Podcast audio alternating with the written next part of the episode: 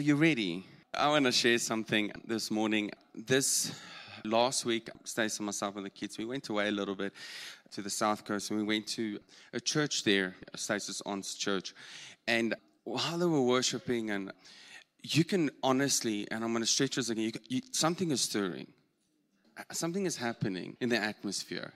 You know, you can feel it when we started the service, and as it every week, something is happening. God is just like revisioning us as a church. Not that we've lost vision, but just refocusing us. And I honestly, even that, when I was thinking about today, God is also doing some revisioning for some of you. Who needs revisioning? Personal life? I do. God's doing that for us as a church, but He's also doing it for you individually. Some of you have lost vision. Some of you have thrown away dreams. And I'm believing and I'm trusting God is revisioning, reviving, restoring dreams and visions that has been lost. And it's not just it's, it's not just but also financial. Financially, God is going to restore financially restoration for you that was a word. So this morning is a prophetic worship morning. So I honestly believe I've got a prophetic word, and even the worship has been prophetic. So everything is something prophetically, and if you catch it, it will change your life. It will change, transform your life. So we were at the coast there, and while they were worshiping, and people were coming to the front and they were sharing, and you can feel something is stirring. Something in the atmosphere is moving. It's like a brooding is taking place, if that's the right word. And I don't want to miss it. Neither you. I don't want to miss it. I don't want to miss out what God is doing. 94, there were a massive revival here. Toronto, there were great revivals. You know, some people didn't experience it even though they were in the midst of it. It's sad. It's very sad.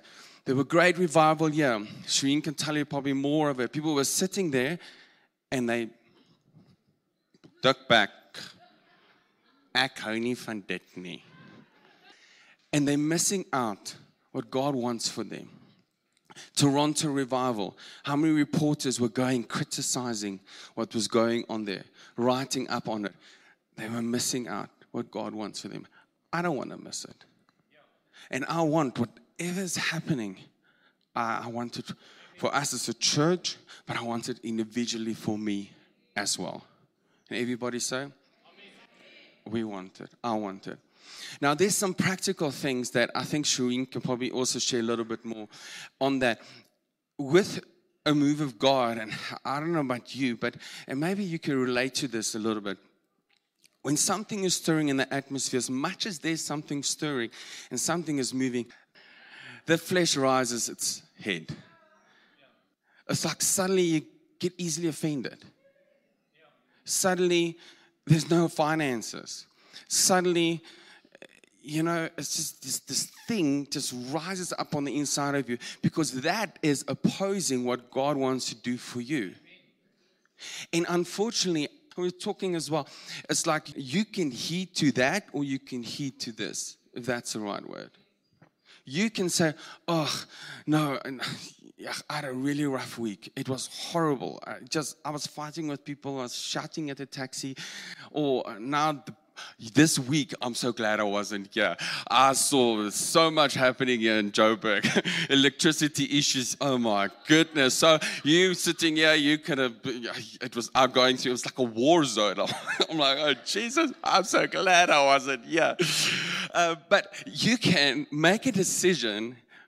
Am I going to let this affect me? Or am I going to push past that my whatever my I was so uncomfortable, pooey, so what? I'm gonna go for God. I'm gonna come to church because something is stirring in the atmosphere, and I don't want to miss it. I really feel this is a time where we need to get more and more focused and less distracted. Less distracted over stuff that's happening. Now, a couple of weeks, if you've been listening, Pastor John has really been pushing this topic on prayer. Let's pray. You know, prayer just puts your focus there. You know, it just puts your God, you know, I don't want to miss this. So I'm just going to position myself to just pray and just spend time with my Father and just get with Him. Even prayer meetings, you need to, you know, it's just where you disciplining yourself to get up and say, I'm coming to prayer meeting. Or if you're too far, get up, pray with us at seven o'clock Saturday morning. You know, it's something happening. Do not miss this. Now, I want to read something from Luke 11, verse 1 to 3. Now, Jesus was speaking to the disciples, and a lot of times when he was speaking to them, he was really speaking to their context of their time, what they were living in. You know, sometimes he was talking to them about stuff and went phew over their head. Like airplane phew. But a lot of times he was also speaking to them, am I correct? He was talking to them so they can understand what he's trying to bring over. So here he's talking about the Our Father prayer. Then he suddenly switches to something that they actually understand, that they can grasp. Then suddenly he's talking about who the Father is in Luke 11. And in those times when somebody, and I found it quite interesting, one thing you must understand hospitality towards a traveler was a duty of both the host and the community as a whole. So if somebody would come and travel, come and visit, it wasn't just the person they're visiting to host them, but the whole community had to like, okay, do you have enough bread? Do you have this? Do you have this? So it was a community thing where everybody would come and participate in this person that's coming visiting this person. Then the host needed to serve a fresh, unbroken loaf of bread. But by nightfall, many families would have no fresh bread left. So it just only lasts so long. And then it's, not nice anymore, you know? So it was a fresh loaf of bread that was made. And by nightfall, it was not good enough anymore. Now, the second one, you probably knew this. Most family homes have had only one bedroom. The entire family slept in the same room. Now, with this in mind, what I've just shared, I want you to quickly let's go to Luke 11, verse 1 to 13. Now, one day Jesus was praying in a certain place. When he finished, one of his disciples said to him, Lord, teach us to pray, just as John taught his disciples. And he said to them, When you pray, say, Father, hallowed be your name, your kingdom come. Give us each day our daily bread. Forgive us our sins, for we also forgive everyone who sins against us, and lead us not into temptation. Then he said to them, Now, first part, he was teaching them how to pray, okay? And it's a shorter version of, Matthew 6. Then he said to them, Suppose one of you has a friend and has gone to him at midnight and said, Friend, lend me three loaves of bread. Because a friend of mine on a journey has come to me, and I have nothing to set before him. Then the one inside answered, Now, he had a friend visiting, and he says, Okay, well, I don't have enough. Now it's midnight. You know, the prince, anyway, I guess he was like, Doesn't matter if it's stale, I'm giving it to you. But he goes to his friend and says, Please help. His friend doesn't want to help him. Prayer. Don't bother me. The door is already locked, and my children are with me in bed. I can't get up and give you anything. I tell you, though he will not get up and give him a bread because he is his friend, yet because of the man's boldness, his sternness, his perseverance. It's like, I think he was irritating. Just let me just blooming help him, you know? Boldness, he will get up and give him as much as he needs. So I say to you, okay, let's stop right there and I'm going to carry on. A lot of times we compare that with God, it's not God. He was saying, yeah, if a friend would come and go and ask his friend, that person is so, it's their custom, they were supposed to do it. So eventually just gives it to him. With God, the next couple of verses you're going to read, as much as he's doing that, as a custom they were supposed to do it, God says this, the next verse. Jesus says this. I say to you, ask, and it will be given to you. Seek, and you will find. Knock, and the door will be open to you. It will be open to you. For anyone who asks, receive, and who seeks, find. And to him who knocks, the door will be open. Now, listen to this. Which of your fathers, if your son asks for a fish, will give him a snake instead? Or if he asks for an egg, will he give him a scorpion? If you then, though you are evil, know how to give good gifts to your children, how much more will your Father in heaven give the Holy Spirit to those who ask Him? If God is so much more willing to help and to come to your aid, to, to your need, more, He is so willing. Here He is comparing this to somebody that didn't want to really help and was saying, I'm not that. I am a Father who loves you, who wants to pour out my Spirit upon you and wants to break through for you in a greater measure than ever, ever before. Now, there's different types of prayer. Now, they call the acts of method of prayer. There's the adoration. When we pray, we kind of adore God, give God praise and honor for who He is and the Lord of all. That's adoration. So they break the acts down. Confession, honestly deal with sin in your prayer life. Thanksgiving, verbalizing what you've grateful for in your life and in the world around you. And supplication, pray for the needs of others and yourself. Now, they give this kind of guidelines how you can pray. And it's good. It sounds really, really good.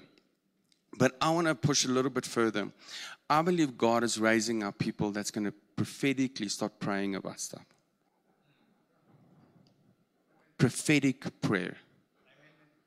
We sometimes so quickly pray about the, or complain to God about everything that's happening. What about praying the solution? What about we're sitting in a country, but your personal life as well? What about you pray, you sense what God is saying at the same time when you pray, and you prophesy that? prophecy is so powerful. I remember quite often, like God will give me a word for something. I'm like, God, I don't want, really want to say that. He says, if you speak it, you'll set it in the atmosphere. You'll place it right there in the atmosphere over that person. I can use somebody else, he'll do that. But I want you to right now give that person a word because it sets something in the atmosphere. So, how much more prayer? What about Jesus, yes, my finances. Oh, Lord, Father, yeah, what's happening? But Father, thank you that right now, supernaturally, people will start giving to me. Supernaturally, finances will start coming into my bank account. Right now, somebody's going to start phoning me and they're going to say, listen, give me your bank account. We need to give to you. Amen. It's something you develop, it's something you grow. And I want to push you on that. I want to stretch you what about we prophetically pray about our country? What about we, we prophetically pray over our finances? Prophetically pray over our children? Prophetically pray over whatever you are facing instead of defaulting to like what's happening in the atmosphere, this thing rises up. Oh, Jesus, thank you that I'm going to rise up above this thing. That thing is not going to pull me down. I'm going to keep my eyes fixed and focused on you. And Father, thank you that this thing has risen up. But thank you right now we're dealing with this thing and we're going to carry on. And we, I want revival in my life. I want a change in my life. I want refreshing to come upon me and my family and people all around me. Prophetic praying honestly, sometimes you hear people pray. I remember Prophet Kobus quite often. You pray when we were at Bible school there as well. You, you walk around people and you hear them pray, and I'm like, I just hear complaining, complaining, complaining, complaining, complaining. What about praying solution? Yeah. what about prophesying solution? Yeah. Instead of just praying all your stuff. What about stand as a son and prophesy? Some benefits of prophetic prayer is prophetic prayer fosters your intimate relationship with God. Prophetic prayer helps you to pray with authority and faith. I have felt that before. Have you felt that before? I quite often, if I don't have a word for something, I start praying for them, and next time the word comes, it's like, oh, this is what God say, you know? And it's like you've got this boldness and faith just behind it, you know? You are praying in agreement with God's purpose. Prophetic prayer facilitates miracles. Prophetic prayers help sharpen your prophetic gifting. Now, you can say, I'm not very prophetic. You've got the spirit of the prophet inside of you. So sometimes I want to encourage, and I'm going to do it myself as well. It's like before you pray, try to sense what God is saying about this situation. Try to prophetically say, God, I'm in this right now. Say something to me about this. And take the scriptures. The scriptures is full of prophetic scriptures, you know, and try to hear from God. Train your senses to hear what God is saying about it and pray that and prophesy that. Now, it's time to forget. It's time to forget everything that's happened and start pushing yourself forward to what God's got for you. It's time to let go of that thing.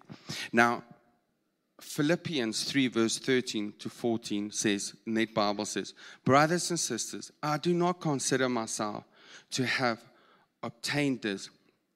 Instead, I'm single minded, forgetting the things that are behind, reaching out to the things that are ahead. With the goal in mind, I strive towards the price of the upward calling.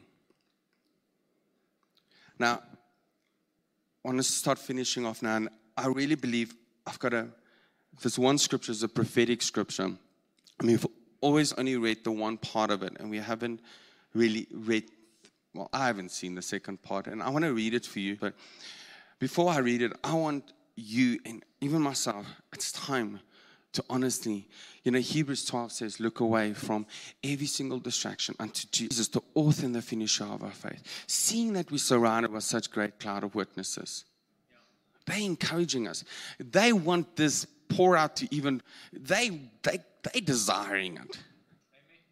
My heart, and Pastor John, it's hard as I don't want one to miss it. I don't want one to, to to miss what God wants to do. Not one. But it's also your choice. This gathering, church gathering, is so, so important. And sadly, a lot of people neglect it. This is a prophetic scripture, and I want to read it to you. And you can write it down. Uh, it's Isaiah 43, verse 18 to 21. Don't remember the early events. Don't recall these former events. I kind of want to say, forget about flipping COVID. Jesus, outpouring, revival. Look, I am about to do something new. Isaiah 43, verse 18 to 21. Now, now, it begins to happen. Do you not recognize it? Yes, I will make a road in the wilderness and path in the wilderness. The wild animals of the desert honor me, the jackals and the ostrich, because I put water in the desert and streams in the wilderness to quench the thirst for my chosen people, the people whom I have formed for me, so they might praise me. I honestly believe that's a prophetic scripture. It's for you, it's for me. It's time to forget. It's time to forget about all that stuff. It's time to stop let all those things clutter your mind in your life. Focus yourself, position yourself, get a word from God, pray prophetically. You'll see your spirit will be stirred. You'll grow.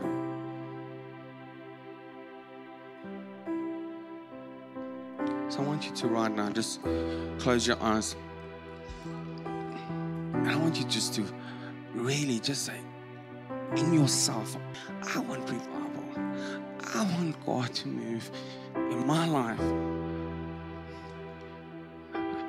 You watch videos of Brownsville, you watch videos of Toronto, of Kenneth E. Hagin, and I've seen some of those, and it's like, I want more of that, but even even more in my life, in our churches. There's some of you, there's been a, a cry in your heart. There's, God is God's positioning you to just get with Him and just, not that He's lost, but to, to really push into Him.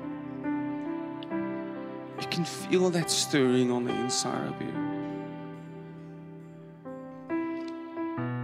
Some of you have really been feeling like suddenly a concern started rising up on the inside of you. You never used to be concerned with that thing. It could be poverty, it could be a country, it could be whatever. God is saying, start praying. Start prophetically praying. Praying, prophesy, woman, daughter of God. There's a cry. I want you to come to the front. Come to the front. Come to the front. If there's a cry inside of you, I want you to come. Be bold. Be bold. Just let it be a deep cry on the inside of you. I want you to just push in. Get out of your comfort zone. Come on. Come on. Feel the stirring. Feel the deep cry. Come on. I encourage you to incorporate the Spirit. If you want to cry, cry. You want to laugh, laugh. You want to just drink, drink. You need to drink. Your God's got everything in control. You want it, you desired it. He's got everything in control. He's got everything in His hands. All the plans, the visions, the dreams you've asked for, you've cried for. And God said, It is yours. Just be patient. Oh, it's going to happen in the right time. And I'm going to open up the door doors. You're going to sing it. You're going to see it fling wide open. You're going to see the glory of God. You're going to see it's going to be easy. It's going to be so, so, so easy. If you feel the stirring, there's a stirring taking place. You're birthing something in the atmosphere. Thank you, Jesus.